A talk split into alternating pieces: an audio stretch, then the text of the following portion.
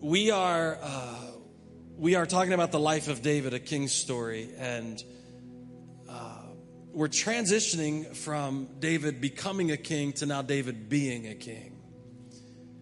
And how many know it's different when you were trying to get the position and then you got the position? Anybody ever remember playing little league baseball or in some type of organized sport back in the day?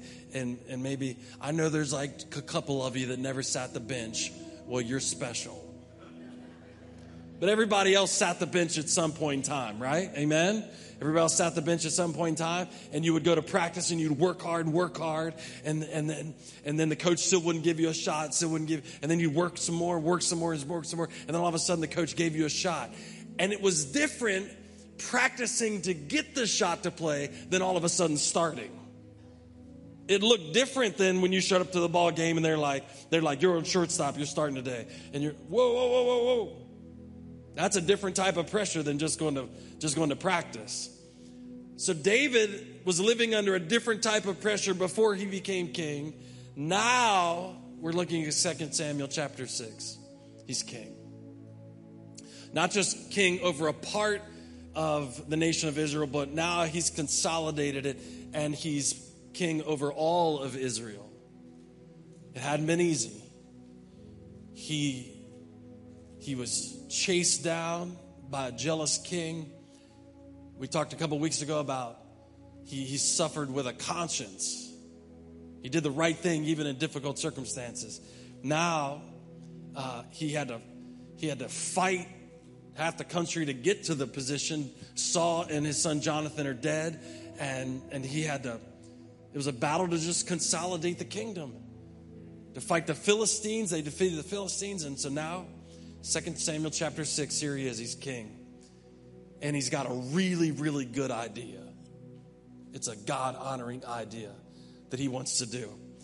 And we're going to talk about it this morning. So we're going to turn to 2 Samuel chapter 6, and we're going to read, I think, verses 1 through 15. So, why don't you stand in honor of the word?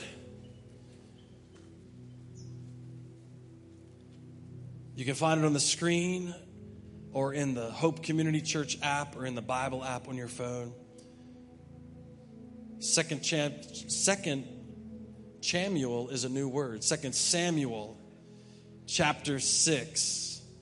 We'll start in verse 1. Say amen if you're ready think those online just said amen as well. Berkeley Springs say amen. All right, chapter 6, verse 1. David again gathered all the chosen men of Israel, 30,000.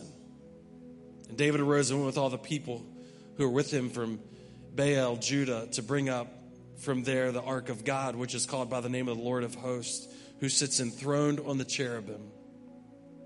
And they carried the ark of God on a new cart and brought it out of the house of Abinadab which was on the hill in Uzzah and Ahio, the sons of Abinadab, and driving were driving the new cart with the ark of God, and Ahio went before the ark. And David and all the house of Israel celebrating before the Lord with songs and lyres and harps and tambourines and castanets and cymbals. I mean, this was like a marching band. And when they came to the threshing floor of Nacon, Uzzah put out his hand to the ark of God and took hold of it, for the oxen stumbled. And the anger of the Lord was kindled against Uzzah, and God struck him down there because of his error. And he died there because of the ark of God.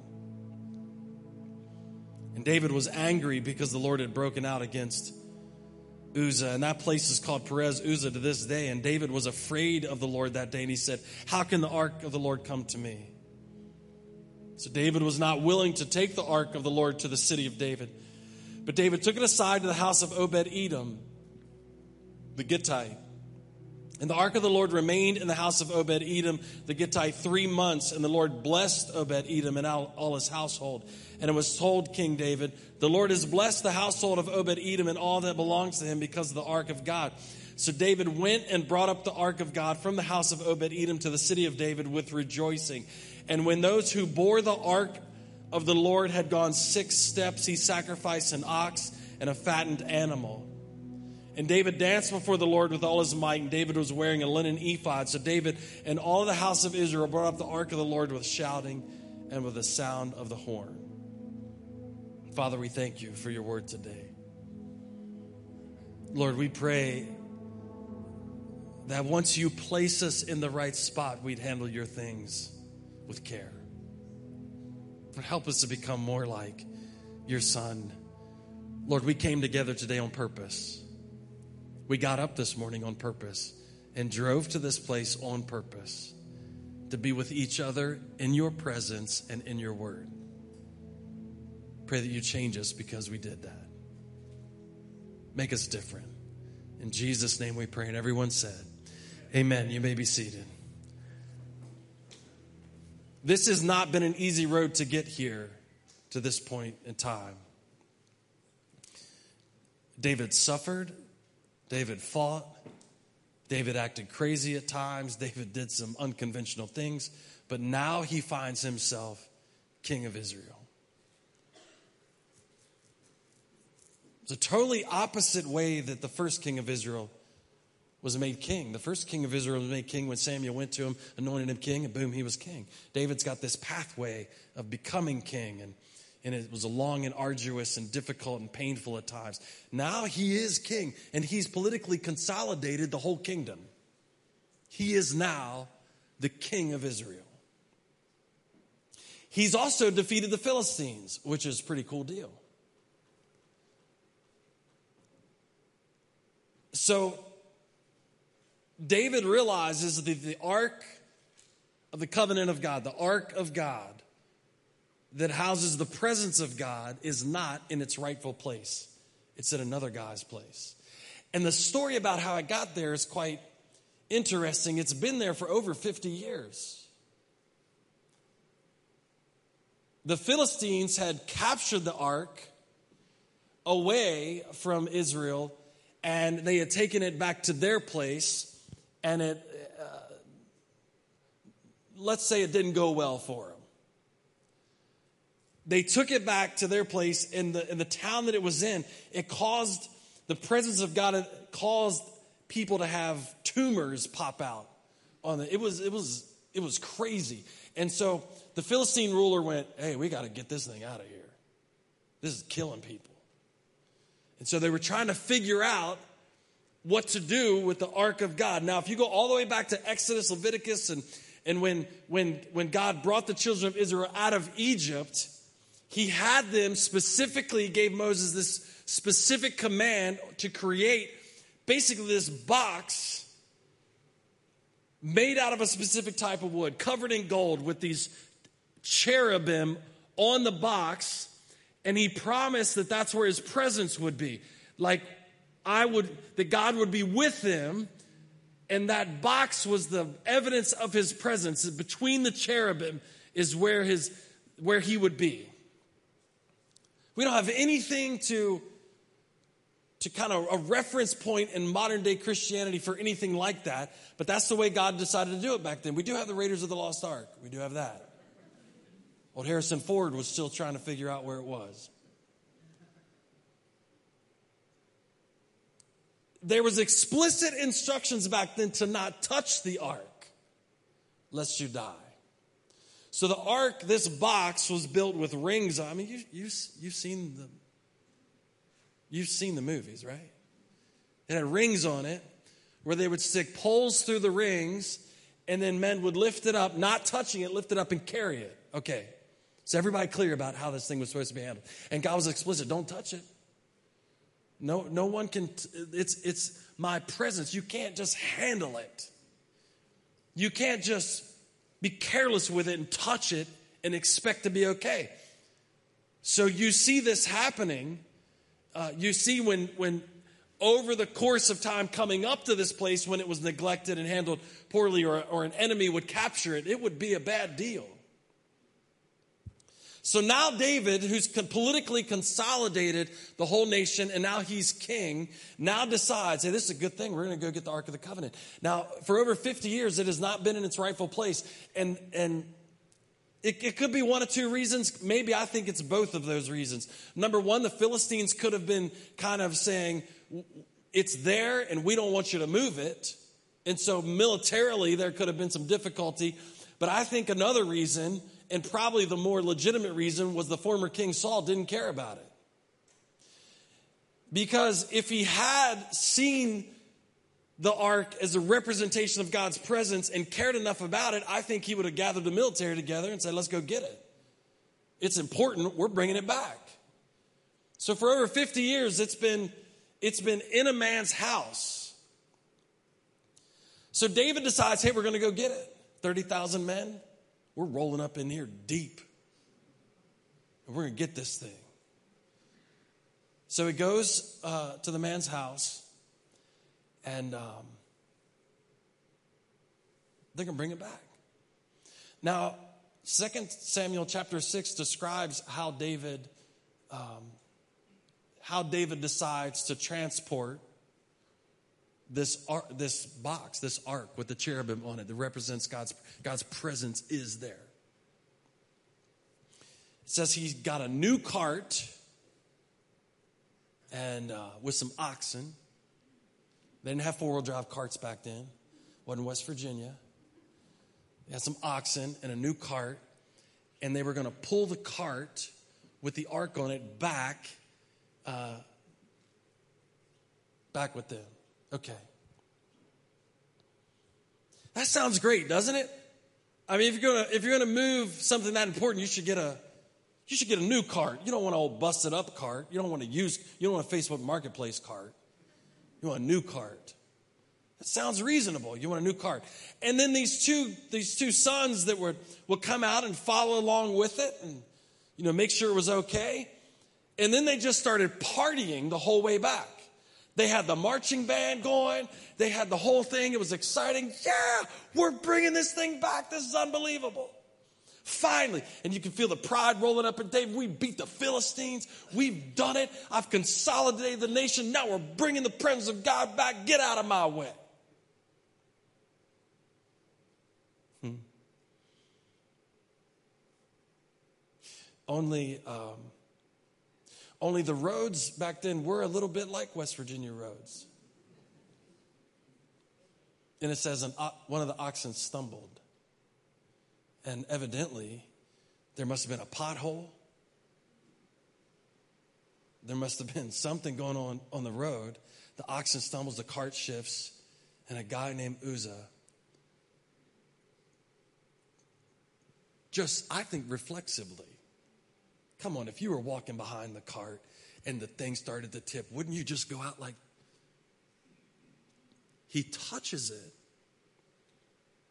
and it says the anger of the Lord burned against him and he died. Now, I don't know about you, but when you're partying and somebody dies, the party's over. Nobody's staying after that. Everyone's leaving. David, just bringing God's presence back, and uh, now Uzzah's dead. David gets angry with God. Then fear, then, then, then, just, then they just decide we're going to leave it at Obed Edom's house, man. We're not, we're not taking this thing one step. Leave it right here. I think sometimes this success can be a little more, a little more dangerous um, than struggle. Because here's why. When David was being chased, we talked about this. When David was being chased, he was praying a lot. When do you pray the most? When do you pray the most? You, I, I would venture to say you pray the most uh, when it's difficult, right? Anybody else? When you're sick, you start praying when you're sick, don't you? Is typically what it looks like. Leaning over the toilet, oh God. Everybody prays when you're sick. When you're in a difficult circumstance in your job, in your career, you're praying. You're like, God, I need help. Man, I don't think I can go in that office one more time. I don't think I can deal with those people anymore. I don't think I can handle it. When, when you're having trouble with your kids, you pray. Yeah? Deliver me, Lord. When, when you're a teenager and you're having trouble with your friends at school and you don't know why, you're trying really hard and you don't know what else to do. You say, God, I don't understand. I don't. But then there becomes a shift a little bit. I, I see in my own life. And you become a little bit successful. Now we don't have to pray anymore. It's working. Anybody else experience that? It's like, oh, wait, all the prayer worked. So now I don't have to pray. All the Bible reading works, so now I don't have to read. I'm here. I'm here now. It's fun. Look at this. We've consolidated the kingdom. We, I'm the king now. It's amazing. I'm not being chased out anymore. I'm the king. I've got 30,000 guys rolling with me now. I don't have 400 men in a cave. I've got an army. So the thing that I found out over the years is sometimes it's not in struggle that we become neglectful. Sometimes it's in success. Sometimes when everything is going well, when I'm not sick, when I've got plenty of money, when my wife likes what I'm doing, that was a stretch. When when um she's not in here. When uh when the things are going well with the kids and when things are going well with business and when things are going well, then all of a sudden I can get a bit neglectful. Anybody else? Because after all, you don't want to do anything to screw it up. You don't want to start praying for faith. Yeah. Anybody else? You're like, this is going really well, Lord. Don't change anything. You don't need to teach me any lessons right now. You don't need to walk me through a valley of a shadow of death. I get it. I get it. I read about it when I was walking through it. I don't need any more of that. And I don't want to be a better Christian. I just want to stay right here where I'm at. Because everything has gone really, really well. People like me now. Don't mess this up. God, just leave it alone. Anybody ever pray, God, leave it alone? It's good. And that's when we become sloppy. That's when we start to neglect things. Isn't it funny how in relationships, as quick as they can become good, we start neglecting them only to have them turn sour? And we repeat the cycle over and over. What happened? We were enjoying life, and then I started ignoring you. David, um, David's got some good intentions here. Don't misunderstand that. This was not a political move to bring the Ark of the Covenant uh, to its rightful places. It, was not, it wasn't anything political about it. David was a man after God's own heart when Samuel came to anoint the next king of Israel, God specifically told him, Samuel, here's the problem. All you look on the outward appearance, but I don't look at stuff like that. I look at the heart. And all of these older brothers don't have it. So find one, find, figure out if Jesse's got another kid somewhere. And, and he did, brought David out. God said, that's the one, his heart's good. This wasn't a political move for David. This was a heart thing. I want to bring the presence of God back to its rightful place. I wanted to showcase it to the nation of Israel. We are God's people. Why shouldn't his presence be with us? It was a good, he, he had good motivations, but he became sloppy. He became neglectful of the things of God. He, he, I'm here now, I'm king, this is all great. We're gonna throw a big party, but it the party doesn't matter if we do it wrong. So David says, Let's go get it. They get a new cart, hook it up to some oxen, roll out there. They throw the cart. They must have put the poles in there. They must not have touched it. Put, the, put it on the cart. They start walking down the road, playing the drums, playing the guitar, enjoying it, partying. And then the thing shakes. The cart gets ready to tip, and an innocent man named Uzzah reaches out and grabs it, and he's dead. The irony is, in 1 Samuel chapter 6, the Philistines had the Ark of the Covenant, and it was causing them problems, like I was telling you earlier. It caused a ton of people to have tumors pop out of and the, and the rulers of the Philistines are going, we don't know what to do with this thing. We got to get it out of here. So in 1 Samuel chapter 6, they, they, they devise a plan.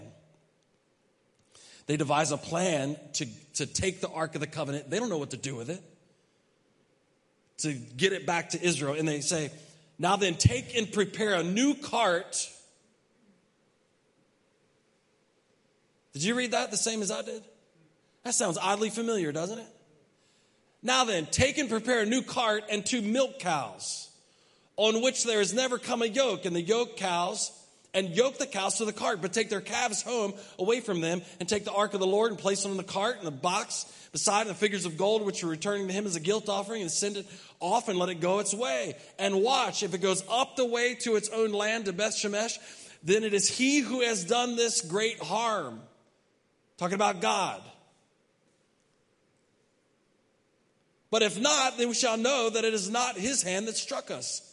So they're saying all these tumors and sickness that came on us, if we hook these milk cows who've never been hooked to a, a yoke before, by the way, they're milk cows who've never been yoked. They probably got calves somewhere that they, they said they locked them up. So they're saying if these milk cows that we strap to this cart keep walking away from their calves, then we'll know this was God. If not, we ate some bad whatever. So they strap him up. They put the Ark of, Co- of the Covenant on a new cart. Now, if I'm of the Philistines, I'm going, I don't want this thing breaking down between here and there. We're going to put this thing on a new cart. We're going to hook the cows to it and send them loose. And the result was the cows just took off. Mm. That was actually pretty good, wasn't it? And they just keep walking. And then the Philistines go, Oh, this was God. We are not the rightful owners of this thing, and, and we were mishandling it, and we got sick because of that. You following me? Now we get to 2 Samuel chapter 6. David's moving the cart, ironically, the same way that the Philistines move it. David doesn't pay attention. Now that he becomes king, he's handling the things of God the way the enemy of Israel would handle the things of God.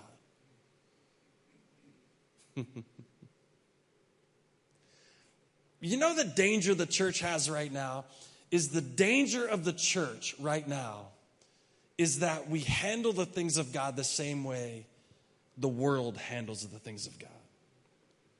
That's the danger. Because here's why. Here's why. Because especially for America, especially for where we live today, because we we have arrived. Now, now I know I know there's an 87 inch TV that you've been eyeing, and if God would bless you just a little bit more, you'd get three of them. I know that you don't feel rich as you should be, but trust me when I tell you, you are filthy rich. You're the 1% of the 1%. Filthy rich. And I know there's always stuff in front of us that we want. Trust me, I got a I got an Amazon wish list. I just made one the other day. Hey, it's Christmas time. Maybe she'll look. I got an Amazon wish list like everybody else. The issue is this we have arrived. We've, the gospel is plentiful here. We can meet together like this. We can get together. We can do, we can do whatever we want. We can, we can have outreaches. We can do missions trips. There's nothing holding us back. We have arrived. But the problem with that is we can begin to neglect the things of God and the way He instructed us to handle them. Amen? So what you see the American church doing is lowering our standards. Because, after all, is that really wrong? Or is it just wrong because, because we don't know what's right or wrong anymore because we don't read the Bible? Give it a second to make sure you're not going to throw anything at me. Um, the issue is God gave us His Word, the divinely inspired Word of God. And He said, This is this is it. This is this is my instructions for this is this is who I am. This is my expectation. This is how life is going to work. This is this is how I want you to handle our relationship. This is this is what it looks like. This is what it used to look like. This is now Jesus, and this is what it looks like going forward. These are my promises to you. He's, he's given us all the resources we need. He's, it's been unbelievable. And yet, because of our success, we pray when we need something, we read when we need something. We, when it gets bad, we'll kind of snuggle up to Him every now and then. But when it's good, when it's good, and so all of a sudden, what happens? The church doesn't stand up and say, This is right and this is wrong. The church says, Oh, well, you know, we have grace for everybody. I need you to follow me through this line of logical thinking. By definition, grace is something you need when you mess it up. Is that true? You're like, I'm going to give you grace. For what? I'm right. Do you ever think about that? I did it right. I don't need grace. Grace, you only need grace when you mess it up. So, in order for you to mess it up, there has to be a right way to do it and a wrong way to do it. So, the, when the church says we have grace for people, we are actually saying there's a right and a wrong. But that's not the definition of grace now. The definition of grace now, because we became sloppy with the things of God. The definition of grace now is whatever you perceive is right, we're going to give you, we're going to be gracious towards you anyway. We receive grace from God when we sin. In order to know when we sin, there has to be an absolute definition of right and wrong. Amen? I don't recommend this, but think about if you've got a four year old running around the house and you say, We're going to do an experiment for the next 16 years. We're just going to give them grace for everything. No, no, no. You did that wrong. I have grace now for you. I'm still going to love you. You're still part of the family. And we're going to let you live here another year till you're six. And then we'll try it out again. And we may have grace for you again. See, I mean, it, see how it works? But, but the church started mishandling the things of God because it was uncomfortable to say something was wrong. Come on. You're not going to leave me up here, are you? It was uncomfortable now because the culture changes so much. The culture now doesn't believe in a right and wrong. It's whatever you whatever you feel like in you that you need to do, you just do that and everybody will have grace for you. No, no, no. There is no grace if everything's right. There's no need for grace. The only reason grace comes into our lives is because of a holy God that says that is wrong and this is right. And when you get it wrong, I'll give you grace.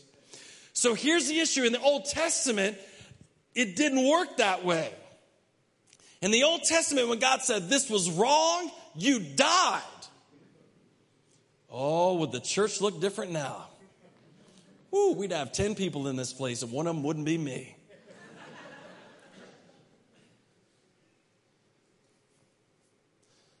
God was explicit about the way to handle the ark.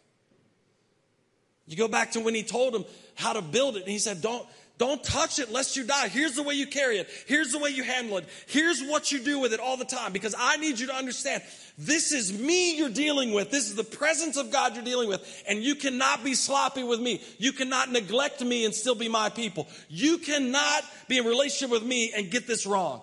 That was the Old Testament.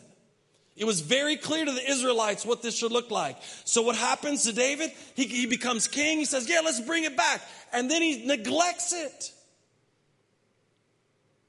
And the imagery here is unbelievable. David chooses the exact same thing the enemy chose to handle the presence of God. Wow. So listen, when the church starts defining grace the same way the world defines grace, that's a problem. Grace is not an absolute uh, blank slate to believe whatever you want to believe, to do whatever you want to do. That is not grace. Grace is given out by God Himself that when we defile the things of God, that when we go against the things of God, that when we, oh, should I say it, sin, He doesn't kill us. Most of us have sinned in here, maybe this morning. And you have yet to receive the punishment for it. There's things I did in high school that still nobody knows about. And God has not punished me for them. Thank you. That's grace. It's not because it's not wrong anymore, it's because He was gracious. We got to get this right, church. We can't, we can't keep redefining this thing in order to be accepted by the culture. God said, This is the way we do it. This is the way it looks. This is what I require. The church doesn't get to redefine that because we live in 2022. We don't get to neglect that and still have the blessing of God in our lives. So David gets sloppy, and a man, and a man dies because of it. Can I just say this? Us being sloppy with the things of God never only impact us. Never. Never only impact us. David let that guy walk behind that cart instead of doing it the right way and that man and his family suffered. There's a there's kind of a crazy thing that happened here that I think happens to all of us. David's first response is to be angry. That's why I like David. His first response was to be angry with God.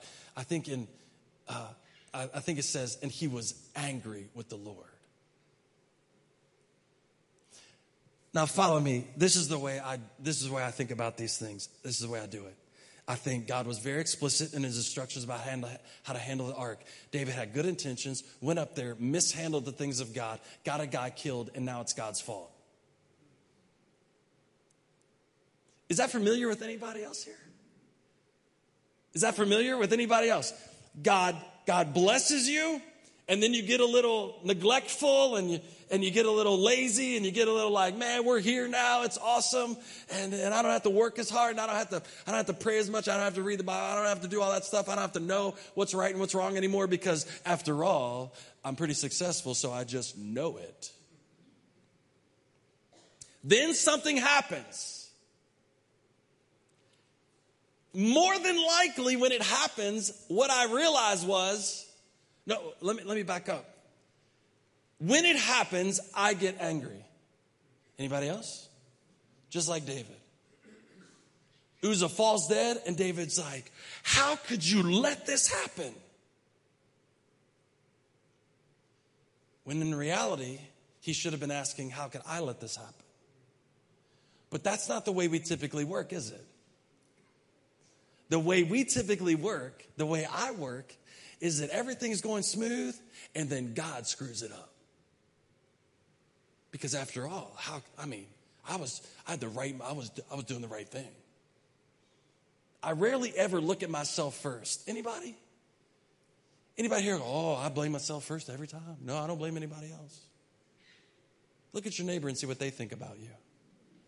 Yeah. It's a cycle we, re- we repeat over and over and over again. And I know it because when I sit down and talk to people, people will say, I don't know why God did this.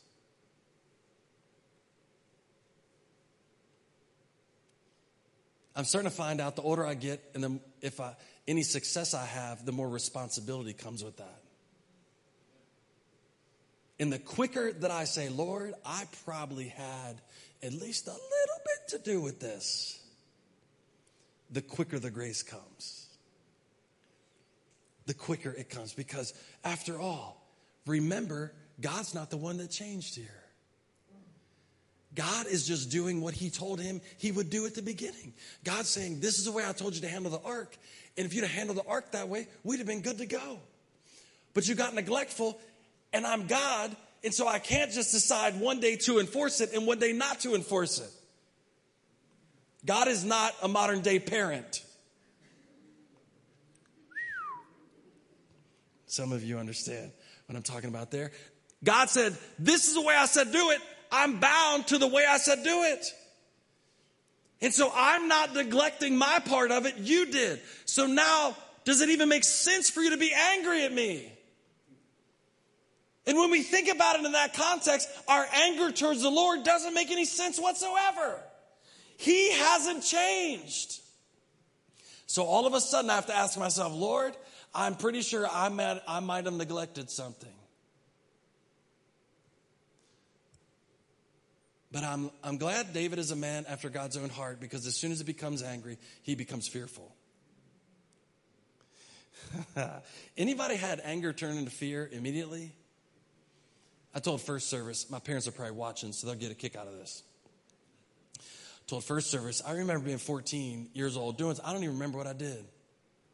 Uh, and, my, and I got a spanking at 14. I still think that was a little old. But that's another issue that I'll deal with the counselor.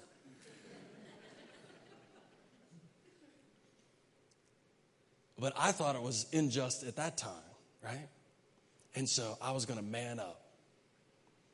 So I took my lickings and I got up and I didn't cry. I was just,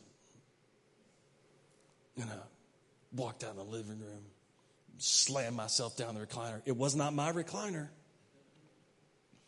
I was 14. I didn't own a recliner at that time. So I slammed myself down the recliner. I mean, I'm mad. I'm ready to fight. You know, I'm, you know, anybody remember that, that little age as a man where you were like, I can do this? There was only there was one issue. My dad was like 6'1, 230. And I was 5'5, 100 pounds. I weighed 165 pounds when I graduated from high school. I'm 14 at this time. Not really combat ready, you know what I'm saying? So um, I slammed myself down the chair and I, with me again.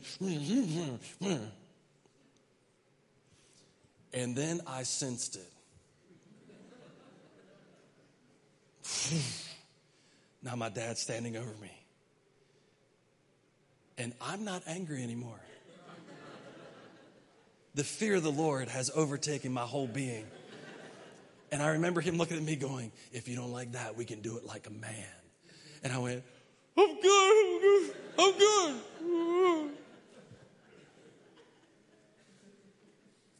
Can I tell you something? If fear, if anger does not turn into fear, you need to check yourself.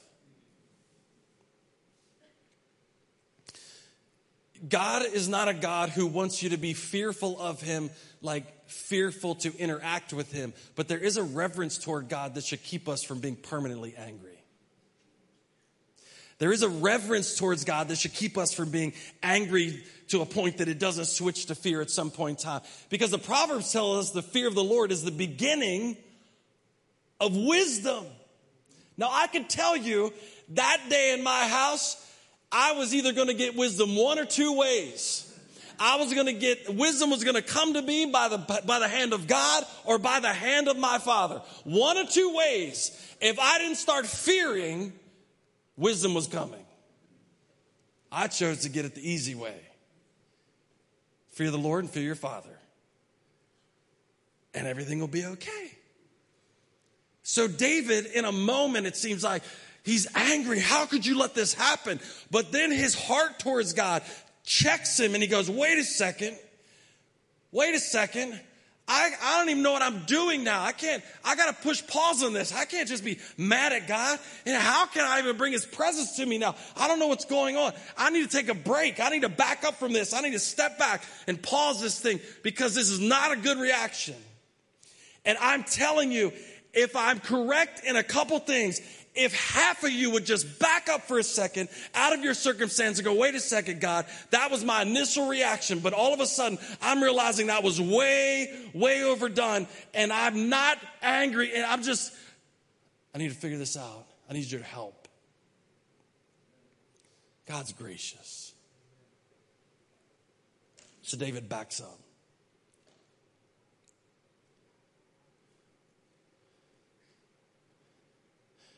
Can I just give you a little help today? If you're mad at God, just give it up.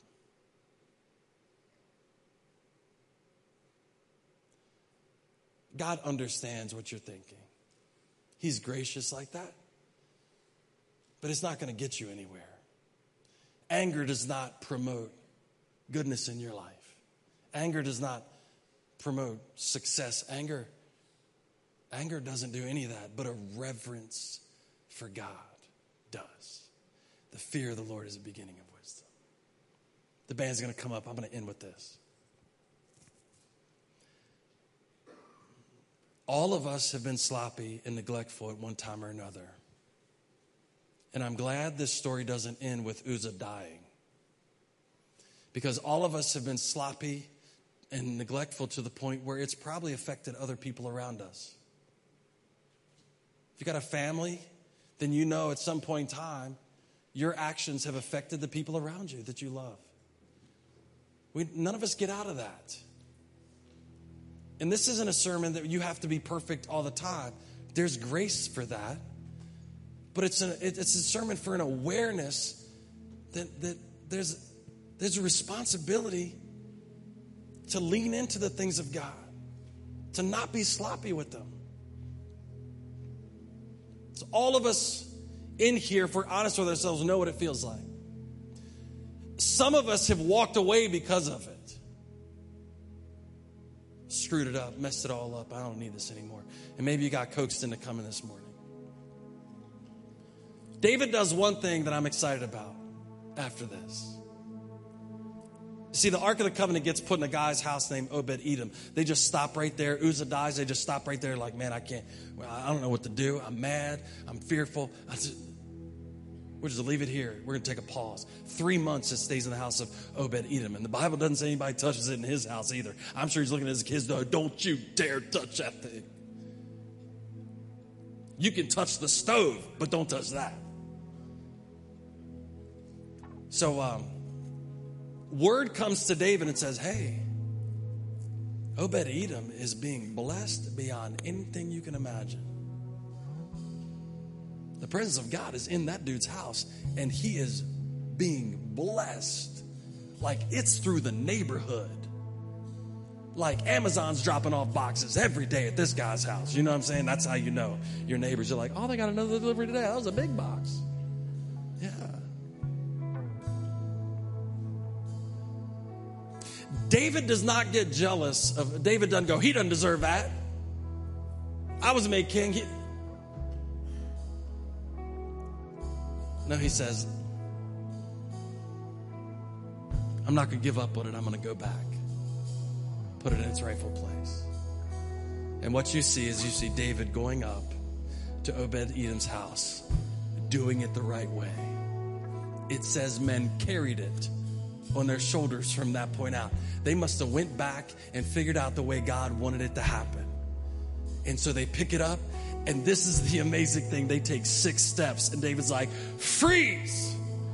We're gonna do a sacrifice right here to make sure everything's good.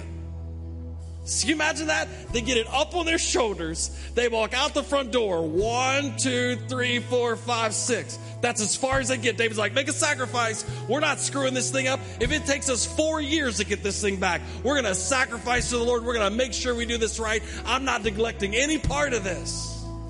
He even doesn't wear his kingly robe. He says he wears a linen ephod like a priest.